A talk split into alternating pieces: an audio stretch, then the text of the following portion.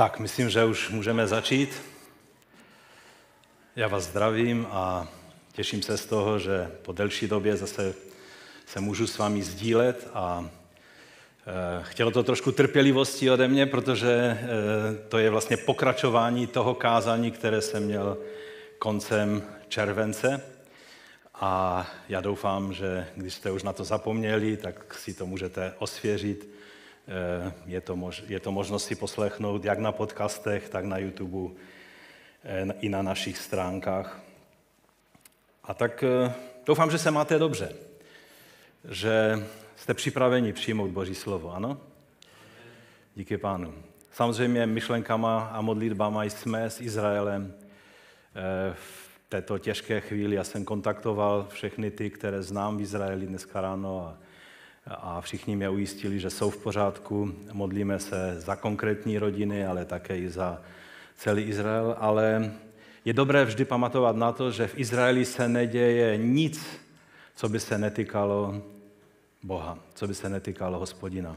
A tak eh, věříme, že Bůh je ten, který má v rukou i tuto situaci. Já bych vás nyní už poprosil, abychom povstali ke čtení Božího slova a budu číst z listu Římanům z 8. kapitoly od 18. verše. Mám totiž za to, že utrpení nynějšího času se nedají srovnat s budoucí slávou, která na nás má být zjevena. Vždyť celé tvorstvo toužebně vyhlíží a očekává zjevení božích synů. Neboť tvorstvo bylo poddáno marnosti ne dobrovolně, ale kvůli tomu, který je poddal – a má naději, že i ono samo bude vysvobozeno z otroství zániků do slavné svobody božích dětí. Víme přece, že celé tvorstvo až dodnes společně sténá a pracuje k porodu. A nejen to, ale i my, kteří máme prvotiny ducha, sami v sobě sténáme, očekávajíce synoství, to jest vykoupení svého těla. V té naději jsme byli zachráněni. Naděje však, kterou je vidět, není naděje. Kdo něco vidí, proč by v to ještě doufal? Ale doufáme-li v to, co nevidíme, očekáváme to z vytrvalostí. Tak tě, pane, prosíme, aby si otevřel toto slovo eh, pro nás i teď, dnes ráno, aby nám je požehnal v našich srdcích, aby se tvé slovo stalo životem, praktickým životem v duchu, v nás. O to tě, Otče, prosíme ve jménu našeho Pána Ježíše Krista. Amen. Amen. Můžete se posadit? Jak jsem už řekl, budu navazovat na moje minulé kázání, které jsem měl eh, koncem července, nazývalo se Vstaň a jdi, tvá víra tě zachránila. Ten text jsem tam také zmiňoval, ten, který jsem eh, četl pro dnešek. Jelikož je to jeden z klíčových textů Nového zákona, eh, stojí za to, abychom se na něj podívali ještě jednou trochu důkladněji. Někdo řekl, že Kdyby měl jenom třetí kapitolu a osmou kapitolu listu Římanům, tak nemusí mít nic jiného a to by mu stačilo k tomu, aby mohl prožívat vše, co Bůh pro něho připravil. Samozřejmě potřebujeme celé písmo, ale osmá kapitola Římanům je jeden z eh, klíčových textů. A ten úsek, který jsem přečetl, tak nesprávný výklad tohoto úseku písma a i dalších textů, třeba o pozdním dešti, anebo o takzvané Joelově armádě, dalo kdysi vznik mnoha falešným učením, včetně branhamismu, který vznesl zmatek, vnesl zmatek i do našeho hnutí počátkem 60. let minulého století a stále je ještě aktivní na, i na našem území. A nepochopení toho, o co apoštolu Pavlovi šlo v tomto textu, z čeho vycházel a na co navazoval, způsobilo, že mnozí velmi pro pána zapálení letniční křesťané tehdy podlehli tomu shodu. Dnes se zdá, že mylné pochopení tohoto textu má novou živnou půdu v různých křesťanských uskupeních. Vždy v podstatě šlo o nepochopení jednoho ze základních biblických principů, který se týká současné fáze Božího království. Toho, jak je to s Božím královstvím, v jaké fázi Božího království se nacházíme. budu se opakovat a už mnohokrát jsem to říkal, že je absolutně nutné pochopit, že království Boží už je sice tady, ve své inaugurované podobě, ale ještě ne ve své závěrečné fázi, která začne až Ježíšovým druhým příchodem v moci a slávě. A nepochopení těchto, těchto skutečností je právě tím problémem. V minulém kázání jsem ten princip vysvětloval na příkladu Otce všech věřících, Abrahama, jestli si ještě vzpomínáte, četli jsme z listu Židům z 11. kapitoly. Vírou se usadil Abraham v zaslíbené zemi jako v zemi cizí a bydlel ve stanech s Izákem a Jákobem, spoludědicí téhož zaslíbení. Očekával totiž město mající základy, jehož stavitelem a tvůrcem je Bůh. Bydlel ve stanech, ale svůj zrak měl upřen na město, kterého stavitelem a tvůrcem je Bůh. Abraham jako výraz poslušnosti, zjevne, zjevené Boží vůli, bydlel v Kanánu ve stanech i se svými potomky, ale zároveň vyhlížel ten den, ve kterém se usadí v tom městě a že postaví Bůh, což byla hodně daleká budoucnost. On si to možná tehdy ani neuvědomoval, jak daleko to je. Příchod Krista, Mesiáše před dvěmi tisíci lety. A ještě víc vzdálené je Nové Jeruzalém, ke kterému on také vzhlížel. Abraham dokázal odlišovat od sebe to, co je závdavkem a prvotinou božího zaslíbení a co bude až tehdy, když přijde završení toho zaslíbení, toho naplnění. Minule jsme si také položili otázku, zda uzdravení a jiné projevy Boží moci jsou součástí našeho spasení. Odpověděl jsem tehdy, že ano, ale. Velice důrazné a důležité ale. Ano, ale nyní jen ve formě prvotin a závdavku. V konečném důsledku budou uzdraveni všichni, kteří jsou v Kristu, protože ve vzkříšení už není žádná nemoc ani slabost. Takže můj první bod je, že nyní máme jen prvotiny a závdavek? Ano. Ale jen je v uvozovkách.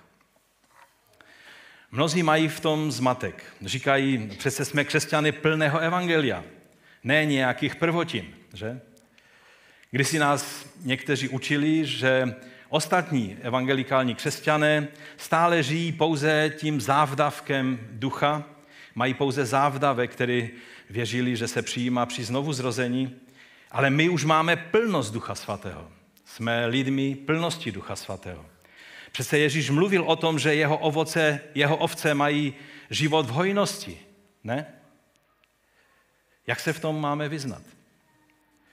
Měl jsem mnoho teologických rozhovorů na toto téma s lidmi, kteří právě tento text z listu Římanům chápali tak, že pojednává o současné plnosti projevu Božího království. Pojďme si proto znovu zopakovat, co nám skutečně Pavel v tom textu říká. Protože teď bydlíme jako Abraham ve stanech prvotin, ale vyhlížíme den, kdy budeme v Novém Jeruzalémě, v plnosti vzkříšení, které nyní sice zahrnuje našeho vnitřního člověka, který už je vykoupený, ale až potom bude zahrnovat i celé naše fyzické tělo, jak jsme četli, že?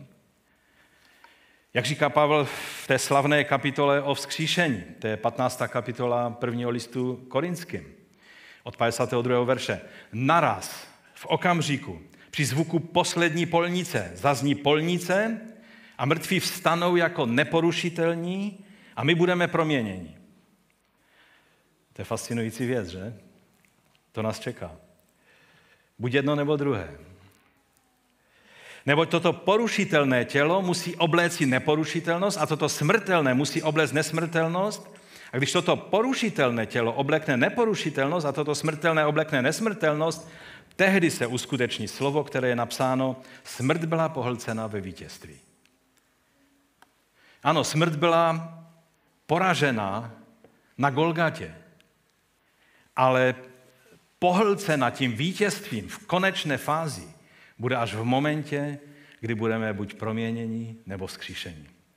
V současné době platí, že Bůh zasahuje do tohoto světa, dělá znamení a zázraky potvrzující to, kým je Ježíš a co to znamená, ale plnost a všeobecnost Božího zdraví budeme prožívat teprve ve vzkříšeném těle a to je teprve před námi. Jak jsem už také řekl minule, s tím nesprávným pochopením této věci souvisí také obrovský problém a to přímo ďabelské spochybnění spasení člověka, který nebyl uzdraven i přes mnohé modlitby. Když je to s mým spasením stejné, jak s mým uzdravením, tak jakou mohu mít jistotu, že jsem spasen, když jsem nebyl uzdraven, pokud jsou to spojené nádoby. Pokud se mezi spasení a uzdravení dá takovéto rovnítko, že to platí stejným způsobem už tady a teď, pak absence uzdravení logicky spochybňuje i spasení takového člověka. A to je špatně. Takže pochopení toho pomyslného bydlení ve stanech prvotin a závdavku z naději na budoucí Nový Jeruzalém vzkříšeného zdravého těla bez neduhu současného sténajícího stvoření nám pomáhá přijmout celou komplexnost utrpení, které je na světě a také utrpení mnohých učedníků Pána Ježíše, našich bratří a sester v tom současném světě. Jak jsme četli, 22. 23. verš. Víme přece, že celé tvorstvo až dodnes společně sténa a pracuje k porodu. To utrpení, které je ve světě, obecně, v celém stvoření i v nás, tak jsou to bolesti porodu a ne zániku. Protože ty, boros, ty, bolesti, ty porodní bolesti znamenají, že před námi je něco fantastického. Zrození celého nového světa. Tento svět bude znovu zrozen, proměněn. Ale nejen to, Pavel pokračuje, ale i my, kteří máme prvotiny ducha, i my, kteří máme prvotiny ducha, sami v sobě sténáme, očekávající synoství, to je vykoupení svého těla. Čili e, to není tak, že prvotiny ducha mají takový ti jenom poloviční křesťané a my jsme v té plnosti, ale ta plnost ducha, kterou prožíváme, když bylo o Štěpanovi a o dalších řečeno, že byli plní ducha, tak měli prvotiny ducha. Že ta plnost plnější teprve je před námi. Pastor Jack Highford, jeden z nejvlivnějších letničních vůdců, který nedávno odešel k pánu, ve své studijní Bibli Spirit Filled Life Study Bible, čili eh, studijní Bible života v duchu, nebo jak bych to přeložil, tak říká na to téma toto. Stejně jako jsou prvotiny úrody zástavou, budoucí plné úrody, je Duch Svatý zástavou našeho plného přijetí za Boží děti, až budou naše těla vykoupena. Tato metafora také naznačuje, že Duch Svatý je předzvěstí, ochutnávkou budoucího života. Víz Efeským 1.14. Stenáme proto, že ačkoliv jsou naše duše spaseny, naše těla stále podléhají bolesti a hříchu. Z naději však očekáváme, verš 24, na svá vzkříšená těla, která budou zbavena fyzicky pomítelností a přebyvajícího hříchu. Víz 1. Korinským 15. Je zde řeč o té stejné roli Ducha Svatého v životě těch, kteří se v Kristu stali dědící, v té současné fázi Božího království, které už je tady, ale ještě ne, o kterém Pavel mluví i v Highforden zmiňovaném místě z toho listu Efeským. To je 1, 13 a 14. V něm i vy, kteří jste uslyšeli slovo pravdy, evangelium své záchrany, a když jste uvěřili, v něm jste byli zapečetění zaslíbeným Duchem Svatým, jenže závdavkem našeho dědictví až do vykoupení získaného vlastnictví k chvále jeho slávy. Jsme tedy zapečetění Duchem Svatým, což znamená jistotu. To, že jsme zapečetění duchem, je ta jistota, že jsme součástí Boží rodiny, součástí eh, nebo dědící toho dědictví, které v plnosti na nás čeká. Jenže je závdavkem našeho dědictví až do vykoupení získaného vlastnictví chvále jeho slávy. Čili stále tady je to rozdělení na ty dvě fáze království. A ta, ty, ty prvotiny nebo závdavek už jsou mnohem víc dynamické věci, protože to je, to je ten závdavek nebo, nebo, přís, nebo, nebo záloha, nebo jak bychom to jinak nazvali, tak to je něco, s čím můžeme operovat, z čeho můžeme žít. Že? To stejně jasně vyplývá i z toho našeho dnešního textu k Římanům, že v té části spasení, které se říká oslavení, ještě zatím nedošlo. To je 17. 18. verš. Jsme-li však dětí, jsme i dědicové, dědicové Boží a spolu dědicové Kristovi, pokud skutku spolu s ním trpíme, abychom spolu s ním byli také oslaveni. Kdy k tomu oslavení má dojít? Pavel na to odpovídá hned v tom dalším verši, verš 18. Mám totiž za to, že utrpení nynějšího času se nedají srovnat s budoucí slávou, která na nás má být zjevená. Zde se odráží onen židovský pohled na svět, který mluví o nynějším věku, ve kterém ještě je plno utrpení a věcí, které se dějí, a pak o věku Mesiáše, ve kterém budou naplněna všechna zaslíbení v plnosti. A nyní jsme v tom věku, kdy ty dvě království se prolínají eh, a vzájemně eh, eh, na nás působí. Tento čas očekávání onoho příchodu věku Mesiáše bylo chápano jako období porodních bolestí, jak jsem už řekl, které znamenají blížící se příchod toho příštího věku. Vždy, když se děje něco špatného v tomto světě, ano, my trpíme spolu s těmi, kteří trpí. My plačeme s těmi, kteří plačou. Ale vždy mějme na paměti, že každá bolest, každé utrpení je jedním z příznaků porodních bolestí toho příštího věku. Kdy jakoby klepe na nás budoucnost té plnosti, která přijde v den, kdy se pán vrátí. V Pavlově teologii totiž život v onom už je to tady znamená stotožnění se s Kristem v jeho utrpení. Všimněte si, že my se stotožňujeme s Kristem v jeho utrpení, kdy na tomto světě on měl trůn, který byl křížem a jeho koruna byla trnová a my se stotožňujeme v tomto světě s jeho utrpením, abychom se pak také mohli stotožnit s jeho oslavením, které on prožívá už v současnosti ale my to budeme prožívat až v den jeho příchodu. Neexistuje žádný opravdový křesťanský život, který by se takto nestotožňoval s Kristem. Kdo není ochoten se s ním stotožnit v jeho utrpení, nebude mít možnost se stotožnit s ním v jeho oslavení. Rozumíte? To jsou dvě věci, které je třeba porozumět a přijmout. Tato kapitola listu Římanům nám tedy jasně ukazuje, že to, o čem se mluví pod pojmem oslavení, je odložení, je svlečení našich smrtelných těl, v níž přebyvá naše hříšná přirozenost a obléknutí oslavených těl, která jsou stvořena podle vzkříšeného těla Kristova. Neexistuje žádný biblický důvod pro tvrzení, že naše hříšná přirozenost by byla odstraněna dříve, než, bude oslavena, než budou oslavena naše těla. Už z pouhého pozorování světa kolem nás, když se díváme na život tohoto světa a, a také i na život nás, křesťanů, jak stále se ještě projevuje tělesnost v našich životech, jak stále ještě jsme schopni hřešit, tak z toho pozorování je nám zcela zřejmé, že nikdo na zemi dnes ještě oslavené tělo neobdržel. Všechna učení, která mluví o dokonalosti, které lze dosáhnout, už teď v tomto věku, tak je to zmatení pojmu.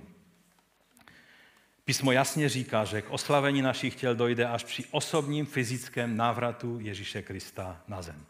List Filipským 3.20.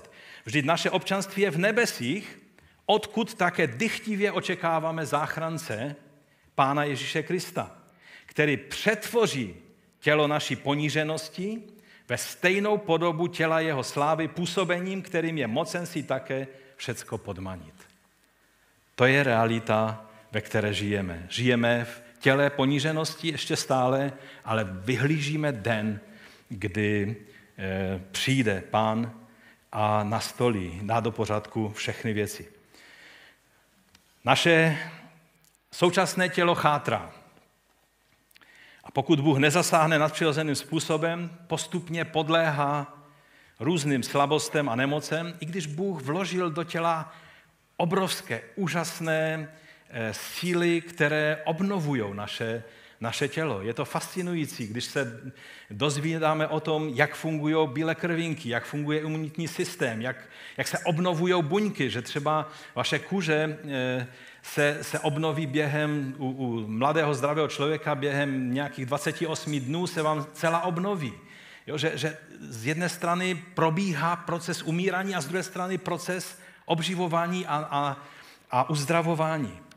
Ale eh, ten, ten, ten průběh našeho života, kdy jsme stále ještě v tomto těle, tak eh, realita je, že chátra a pokud Bůh nezasáhne nadpřirozeně, tak vždy nakonec podlehne nějaké slabosti a nemoci. Tak to prostě v tomto čase chodí. Ale náš vnitřní vykoupený člověk se naopak obnovuje na každý den. Že? A proto v druhém korinském eh, listu Pavel píše ve čtvrté kapitole, proto neochabujeme, i když náš vnější člověk chátra. Ten vnitřní člověk v našem duchu se však den ze dne obnovuje. A proto v Kristu může 80 letý člověk být uvnitř mladý a natřený, i když jeho tělo chátra různými neduhy. Není-liž pravda, Manfrede? To je tajemství toho obnovování se mladí na každý den. To neznamená, že vaše tělo najednou omladne. Jsou lidé, kteří dají miliony za to, aby omladili své tělo, ale, ale to jenom maskují něco, co tam stejně probíhá.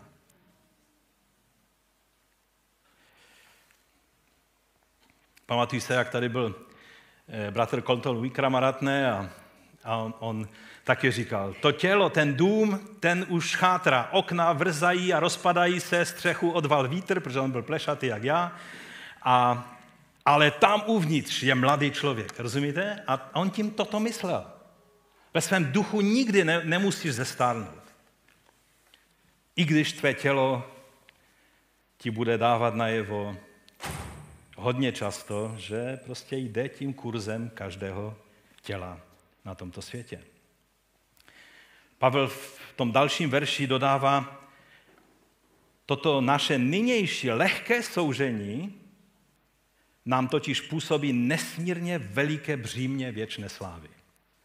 To, co nás čeká, by mělo být jako to břímě, které stále nosíme a uvědomujeme si, přijde den, kdy to všechno skončí a kdy ta sláva, kterou, kterou prožívá Ježíš na božím trůnu, nám bude, bude udělena. Budeme mít tělo jako On. Přijde den, kdy naše tělo srovná krok s naším duchem. A tehdy budeme všichni zdraví jak rybičky. Všichni. Protože dojdeme do cíle, na který nyní spolu s Abrahamem hledíme, vyhlížíme a vnímáme ono veliké břímě věčné slavy.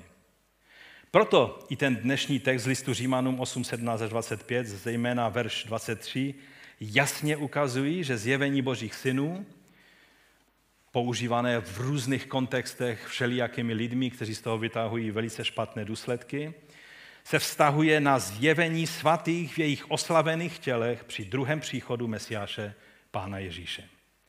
Závěr tedy musí být, že každé učení, které mluví o zjevení božích synů už nyní v tomto věku, je postaveno na mlném výkladu toho textu a ne na pravdě Božího slova.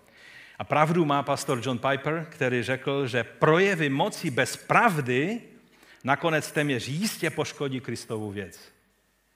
I když se u toho dějí zázraky. A má velikou pravdu. Mnozí křesťané ovšem při takto důsledném výkladu Božího slova, a zažil jsem mnoho rozhovorů na to téma, ať s pastory nebo i s lidmi, Eh, s jinými, s ostatními lidmi, tak při takovém důsledném výkladu Božího slova na toto téma mají pocit, že se tím nějak umenšuje působení Ducha Božího. Odpověď na tuto námitku bych nechal na někom povolanějším, a to na profesoru Gordonovi Fee, který také nedávno odešel k pánu, ale byl to jeden z nejautoritativnějších hlasů v letničním hnutí eh, minulého i začátku tohoto století. Gordon Fee říká toto.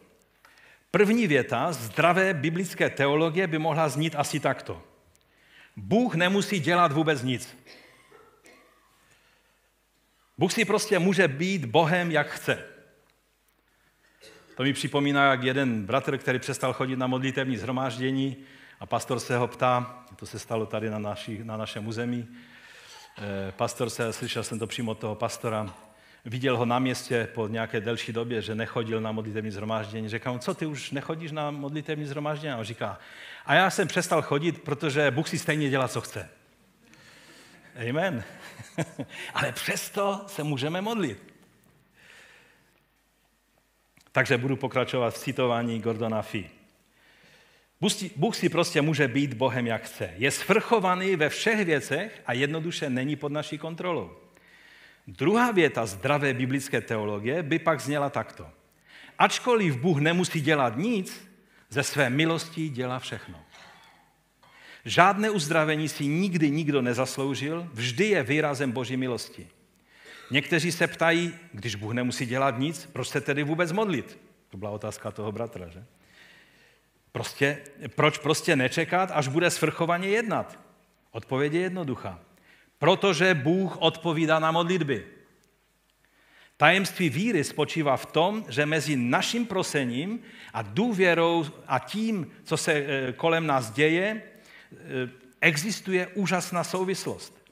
Bůh nemusí na modlitby odpovídat, ale odpovídá. Bůh nemusí uzdravovat, ale milostivě uzdravuje. Uzdravení tedy není boží povinnost, dodal bych, jak mnozí vyučují, ale boží dar. A právě proto, že je to dar, nemůžeme na něj klást žádné požadavky. Můžeme mu však důvěřovat, že všechno udělá dobře. Amen. To nás přivádí k tomu hlavnímu, co chci dnes říct. To je můj druhý bod. Prvotiny, ano, máme jenom prvotiny, ale prvotiny znamenají mnohem víc, než si uvědomujeme. Jednou bylo to při návštěvě Ashera Intratera na konferenci, kterou jsme tady v Kacečku měli, kterou jsme organizovali spolu s CB Lištna. V jednom okamžiku pán ke mně promluvil. Já nevím, jestli to souviselo s tím, co tady bylo vyučováno nebo ne, ale najednou jsem uslyšel velice zřetelné oslovení od pána. Ano, v tomto čase máte prvotiny a závdavek ducha, ale ty prvotiny znamenají mnohem víc, než si uvědomujete. Přijal jsem tu pravdu a, a tak od té doby mám nějak víc otevřené oči na tyhle věci. Když si uvědomíme, jakou moc a boží slávu znamenají oni jen prvotiny a jen ten závdavek, co pak bude znamenat sláva Ježíšova návratu, našeho vzkříšení a obnova všech věcí. To si nedovedeme ani představit. Prvotiny ducha znamenají totiž chození ve té stejné moci, v té stejné plnosti, ve které chodili a žili křesťané prvních století. Byli zabíjeni po tisících, ale Bůh jim dával takový nadpřirozený pokoj, že to šokovalo dychtící pokrví římskou společnost. To bylo to, co nejvíc usvědčovalo ty Římany, že tady se děje něco mimořádného, něco nadpřirozeného. Zároveň také prožívali velmi často projevy boží moci, ať už uzdravení či střetnutí moci v konfrontaci s mocnostmi a démony tehdejšího světa. Jeden z nejvýznamnějších církevních otců, Ireneus, eh, pro Irenea bylo samozřejmostí, že pro pravou církev jsou projevy ducha a charismata typická a podle něj jí, tu pravou církev, na základě toho lze od nepravé církve dokonce odlíšit. On o těch, eh, eh, z té falešné církve, o sektařích píše, cituji, zdali mohou vrátit slepým zrak, hluchým sluch, zdali mohou vyhnat démony, kromě těch, které sami do člověka vehnali. On měl taky smysl pro humor, že? Zdali můžou uzdravit slabé, chromé, ochrnuté nebo jinak nemocné? A zdali nejsou schopni křísit mrtvé, jako je křísil náš pán a apoštolové pomocí modlitby a jak se to často stává v bratrstvu, že když z důvodu nějakého neštěstí celá církev v daném místě naléhavě prosila o dobrodiní s velkým postem a modlitbou, duch mrtvého se vrátil a byl darován zpět jako odpověď na modlitby svatých. Oni, ti heretici, už ani nevěří, že by se to mohlo stát. To jsou slova církevního otce, který žil v letech mezi 130 a 202, čili na konci druhého století a e, počátkem třetího století. Také se nám dochovalo velmi zajímavé svědectví od takového intelektuála a teologa, jakým byl Origenes, který žil nebo narodil se v Alexandrii a byl jedním z těch, který silně ovlivnil alexandrijskou školu přístupu k písmu. Zemřel v Týru v roce 253. A já jsem už vám ten eh, příběh vyprávěl, ale připomenu vám ho. Jednou, když vyučoval nově obrácené lidi a připravoval je ke kštu, bylo to v Jeruzalémě, kde měl tu eh, třídu katechumenů, tak je vyučoval na téma eh, první Samuelovi. To znamená, že on procházel celou Bibli. To nebylo tak, jako že nauč se čtyři duchovní zákony a můžeš být pokštěn a, a pak už si dělej, co chceš. Ale brali to kdysi velice od podlahy, velice zebrubně. A když přišli na slovo z druhé kapitoly první Samuelové, Chana se takto modlila, mé srdce se veselí z hospodina, můj roh se pozvedá dík hospodinu, má ústa se otevírají do kořán na mé nepřátele, neboť se radují ze tvé záchrany. Když mluvil o tom, že srdce Chany se veselilo v hospodinu, z jednoho z těch katechumenů se ozval démon a začal se manifestovat. Jeden z těch studentů tento příběh eh, popsal takto. Toto způsobilo, že se lidé seběhli, protože když Chana řekla, moje srdce jása v pánu, nepřátelský duch nebyl schopen snést náš jásot v pánu, ale chtěl to změnit, aby na místě jásotu zavladl smutek a zabránil nám v tom, abychom říkali, můj duch se veselí v pánu. Ale my, říká ten student, když jsme se nenechali zastavit, jsme stále více říkali, můj duch se veselí v pánu. Právě z toho důvodu, že vidíme, jak jsou tím nečisté duchy mučené, protože právě takové projevy vedou mnohé lidi k obrácení se k Bohu, mnozí jsou proměnění a mnozí takto přijdou k víře. To byla věc, kterou nemám čas, abych mluvil mnohé další příklady, ale toto je typický příklad něčeho, co se v těchto eh, raných stoletích, kdy církev byla z jedné strany velmi pronásledovaná, z druhé strany byla, eh, eh, se projevovala různými projevy mocí. Takhle se u nich ony prvotiny projevovaly. Mohl bych dlouho eh, také vyprávět o zázracích, které Bůh udělal v naší rodině či ve sboru, ale o tom jsem už mluvil mnohokrát. A proto Eh, možná eh, vám přečtu jeden takový delší souvislý příběh jedné ženy, ale dřív než ještě to řeknu, tak se vrátím eh, k tomu, co prožili u toho Origena. Já si pamatuju, a někteří z vás si to možná pamatujete taky, ještě když jsme se scházeli po domech, tak když jsme začínali zpívat písně, vždycky se zpívalo jednu, dvě písně na začátek ze zpěvníka Pělgřima, tak když jsme začali zpívat, byl tam chlapec, ze kterým jsme se už jeden celý den modlili o vysvobození, protože byl silně demonizován, protože byl obětovan nějaké bohyni indické svou vlastní matkou, když se narodil. A když jsme začali zpívat ty písně, tak on se začal, ten démon v něm se začal manifestovat. A tak v jedné místnosti toho domu, protože to bylo v, po různých místnostech toho domu, bylo to, myslím, u, u našich rodičů tehdy, tak eh, probíhalo vysvobozování a ve zbytku těch místností probíhalo běžné zhromáždění. To neznamená, že e, písně ze zpěvníka Pělgřima jsou víc pomazané, to znamená, že démon nemá rád, když se chválí hospodina. A proto je dobré, abychom chválili pána ve zhromáždění. No, ale jak jsem říkal, e, než vám vyprávět další příběhy o mnohých věcech, které jenom za svůj krátký život jsem měl možnost buď být přímým svědkem, anebo e, se o tom dozvídat, anebo zázraky z první generace nebo druhé generace našeho sboru, o kterých jsem mnohokrát už mluvil, tak vám spíš přečtu jeden příběh z úvodu knihy Krega Kinera. To je kniha, která nedávno vyšla i česky, můžeš tam dát ten obrázek, prosím. Eh, tato kniha mluví o uzdraveních, která Bůh dělá v současném světě. Jmenuje se Zázraky dnes a je to stručné, eh, přijatelné pro lidi, eh, takové zhrnutí jeho dvojdílného díla, velmi vědecky podloženého, kde mluví o zázracích v různých obdobích, v různých eh, místech celého světa. Je to dokumentace toho, co Bůh koná. A v úvodu té knihy, tady této knihy, tak je příběh jedné sestry, která se jmenovala Barbara Kamisky a já bych vám přečetl ten její příběh. Jmenovala se Barbara Kamisky. V dospívání diagnostikovali roztroušenou sklerózu, ačkoliv RSK mývá i mírnější projevy, barbařin stav se zhoršil velmi rychle.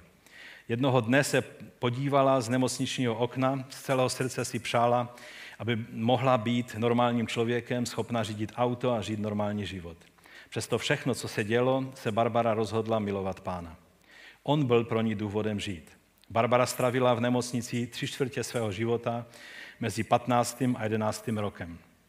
Zbytek času trávila v domácí péči, měla chronické plicní onemocnění doprovázené častými infekcemi a zápaly plic. Chirurg Harold Adolf popisuje stav ke konci jejího utrpení. Barbara byla jednou z nejméně nadějných pacientek, které jsem kdy ošetřoval. Na klinice Mayo jí diagnostikovali roztroušenou sklerózu. Když jsem ji viděl poprvé, přivezli ji ten rok do místní nemocnice sedmkrát. Pokaždé se čekalo, že zemře. Jedna bránice byla zcela paralizována, takže jí nefungovala plíce. Druhá pracovala na méně než 50% V krku měla tracheotomickou trubici, aby mohla dýchat. Neustále potřebovala kyslík a mluvit mohla jen v krátkých větách, protože se snadno zadýchávala. Břicho měla groteskně oteklé, protože svaly střev nefungovaly. Nefungoval ani močový měchyš. Sedm let nemohla chodit. Pohyby rukou a paží byly nekoordinované a zároveň byla částečně slepá na obě oči. Byla napojena na několik přístrojů, protože měla paralizovaná střeva, doktor Adolf ji je odpojil a lékaři je nahradili vývodem. Další přístroj jí pomáhal dýchat. Protože nemohla políkat, měla zavedenou sondu do žaludku. Barbara potřebovala tolik péče, že když byla doma, sestra nebo ošetřovatelka s ní trávili většinu času. Jak sama řekla, byla zabalena jako preclík. Chodidla jí vysely dolů, nedokázala se zapřít o podlahu, ani kdyby se jí někdo pokusil postavit. Paže měla těsně u hrudníku a kdykoliv se někdo pokusil některou z nich odtáhnout do těla, automaticky se vrátila zpět.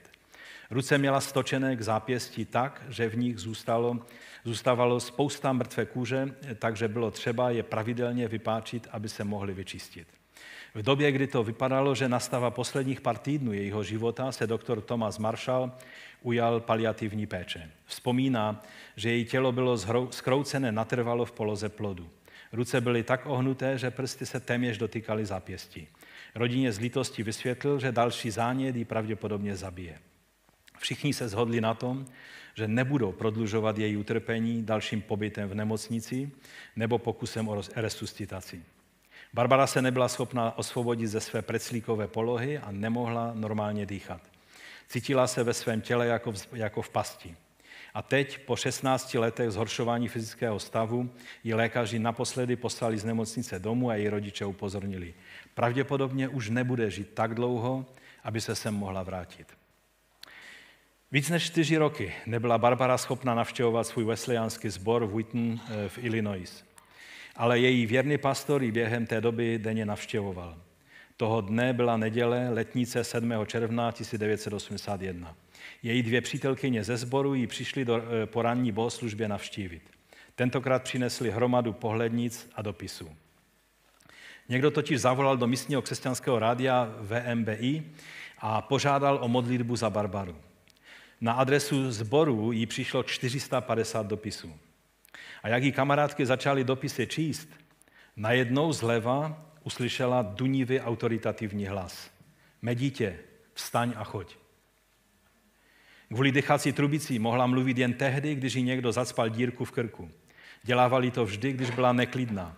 Když si teď kamarádky všimly jejího neklidu, zacpali jí tu dírku. Bůh mi teď řekl, abych vstala a chodila, zasýpala. Kamarádky utichly, ale Barbara trvala na svém. Běžte pro moji rodinu, přikazovala jim naléhavě. Oni vnímali její vzrušení a vyběhli z pokoje, aby našli zbytek rodiny. Pocit naléhavosti v barbařině srdci byl najednou tak intenzivní, že nečekala, až se vrátí. Obvykle potřebovala dva lidi a dvě minuty na to, aby se dostala z postele. Nejprve ji posunuli na desku a pak s ní na židli. Teď ale neměla čas přemýšlet, že by to snad pro ní mělo být nemožné. Náhle vyskočila směrem k hlasu. Najednou zjistila, že stojí. Její nohy, které byly tak zdeformované, že si nemohla ani nazout bačkory, staly na podlaze. Pak si všimla, že obě ruce má rozevřené podél boků, stejně jako každý jiný člověk. Potom mi zarazilo, že vidí své ruce a nohy. Už, přece, už nebyla slepa. Osvobodila se od přístrojů, odpojila tracheostomickou trubici od nádrže na kyslík a tašky na katéter si k oblečení připevnila spinacími špendlíky. V ten moment se její přítelkyně vrátily do místnosti. Když se jí podívali do očí, začali křičet a skákat. Její matka přiběhla za nimi, předpokládala, že když ji tak naléhavě volají, znamená to, že barbaře se stalo něco strašného. Když, se vr, vtrh, když ale vtrhla do místnosti, stuhla v úžasu. Nejen, že Barbara byla uzdravena, což bylo přirozeným způsobem nevysvětlitelné, ale její svaly ne, nebyly ani atrofované po mnoha letech, kdy je nepoužívala. Okamžité uzdravení atrofovaných svalů nebývá běžné ani v příbězích o zázracích. Barbaro, ty máš zase lidka, vyhrkla matka. Barbara si překvapeně prohlédla nohy. Tati, zavolala.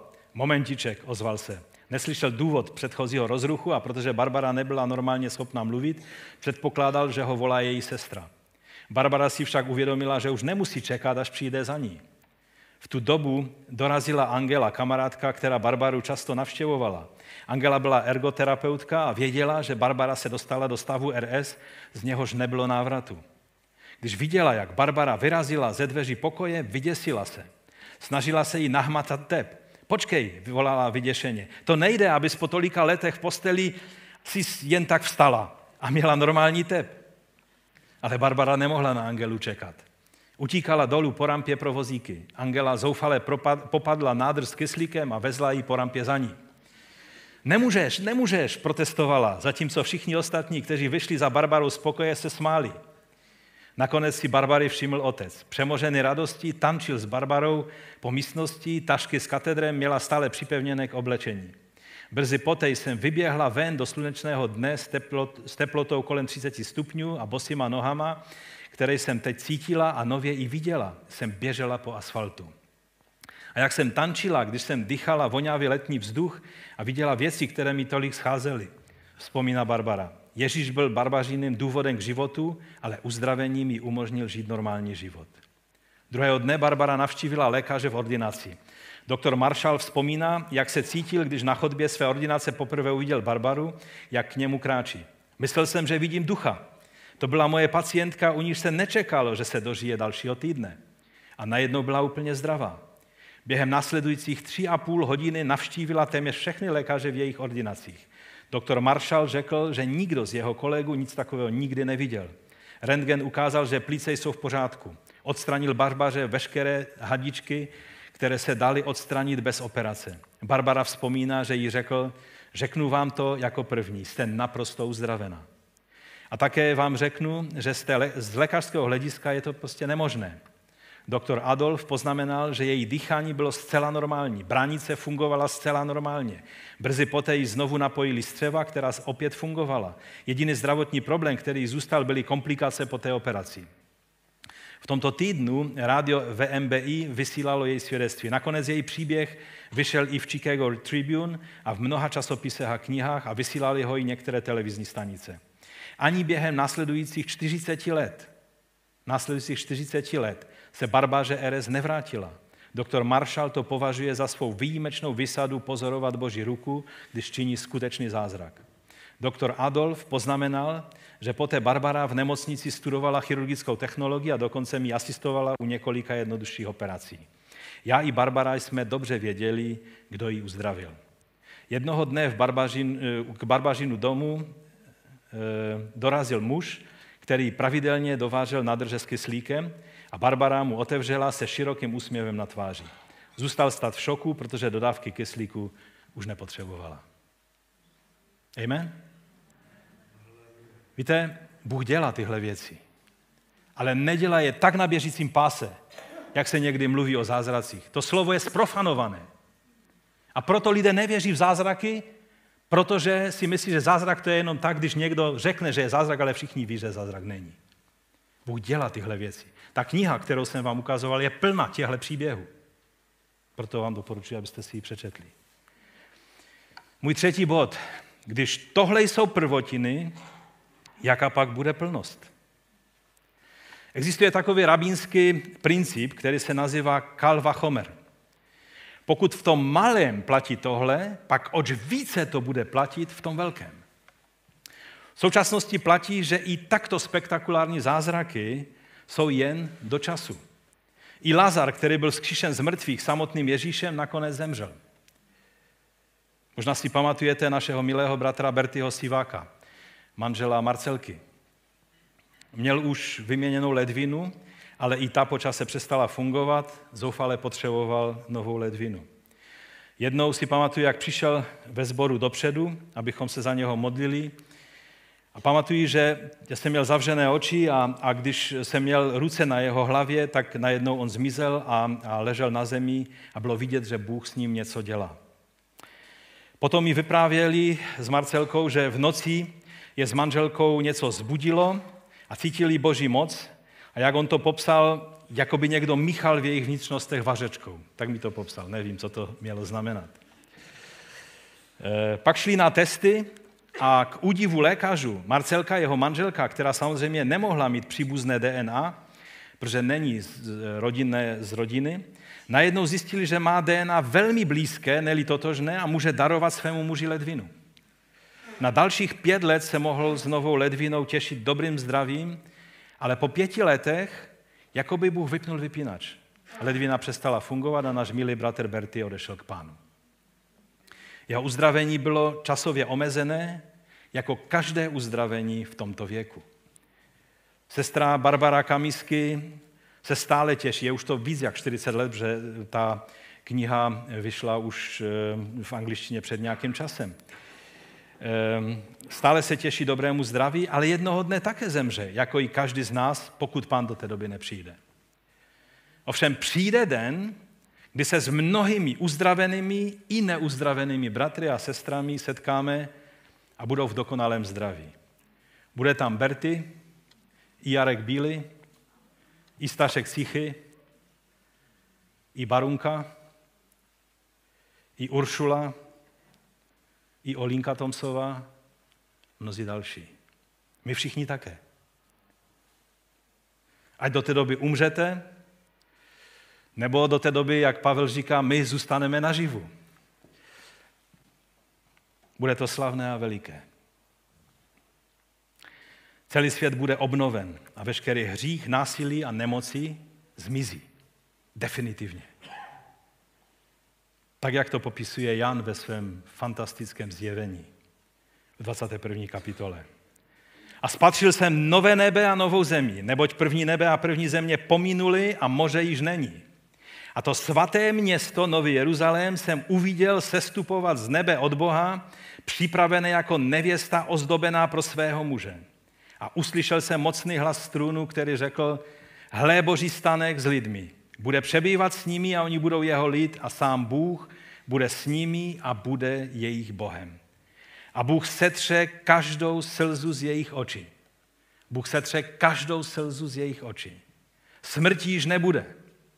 Ani žálu, ani křiku, ani bolesti již nebude. Neboť první věci pominuli. Ten, který seděl na trůnu, řekl, hle, činím všechno nové. A řekl mi, napiš, tato slova jsou věrná a pravá. Amen. Co říct závěrem? Ano, žijeme v čase prvotin a závdavku a jsme zapečetěni Duchem Svatým. Ale oni prvotiny jsou mnohem velkolepější, než si uvědomujeme. Ale když onen závdavek je tak velký a mocný, jak jsme četli i tento jeden příklad z mnohých, které bychom mohli číst, oč více bude ona konečná sklízeň našeho dědictví. Tehdy si řekneme to, co Pavel napsal v tom úseku listu k Římanům, který jsme četli. Mám totiž za to, že utrpení nynějšího času se nedají srovnat s budoucí slávou, která na nás má být zjevena. Amen. Postaňme k modlitbě. Ano, pane, ty jsi to naplánoval nádherně a velkolepě. My ti děkujeme za to, že můžeme být součástí tvého království, i když naše těla stále ještě podléhají tomu chátraní a sténání, kterého jsme součástí spolu s celým stvořením. Ale my ti děkujeme za to, že jsi nám dal prvotiny a závdavek a zapečetil nás Duchem Svatým. A že tyhle věci znamenají tu překypující hojnost, kterou měli apoštole a kterou můžeme mít i my. Já ti děkuji za příklad té sestry, sestry Barbary, ale děkuji ti za mnohé příklady, které bychom tady mohli eh, další zmiňovat o tom, co jsi dělal v našich rodinách, v tomto sboru i ve společenstvích jiných, o kterých víme a ze kterými, eh, za které se také těšíme a děkujeme ti.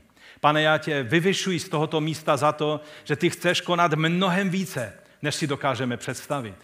Že ty chceš, aby Duch Svatý měl svobodu jednat mnohem hojněji, než tomu je doposud. Ale taky ti děkujeme za to, že tam, kde nezasáhneš nad přirozeným uzdravením, dáváš svůj pokoj, sílu obstát. Tak, jak si dával těm mučedníkům z prvních století, ten nadpřirozený pokoj, který nechápe eh, lidský rozum, tak dáváš každému člověku, který se k tobě utíká, ať ve své nemoci nebo v jiném utrpení. A my tě za to chválíme a vyvyšujeme. Amen. Amen. Mějte hezký den, ať vás Bůh požehná a užívejte prvotiny a závdavek ducha v plnosti.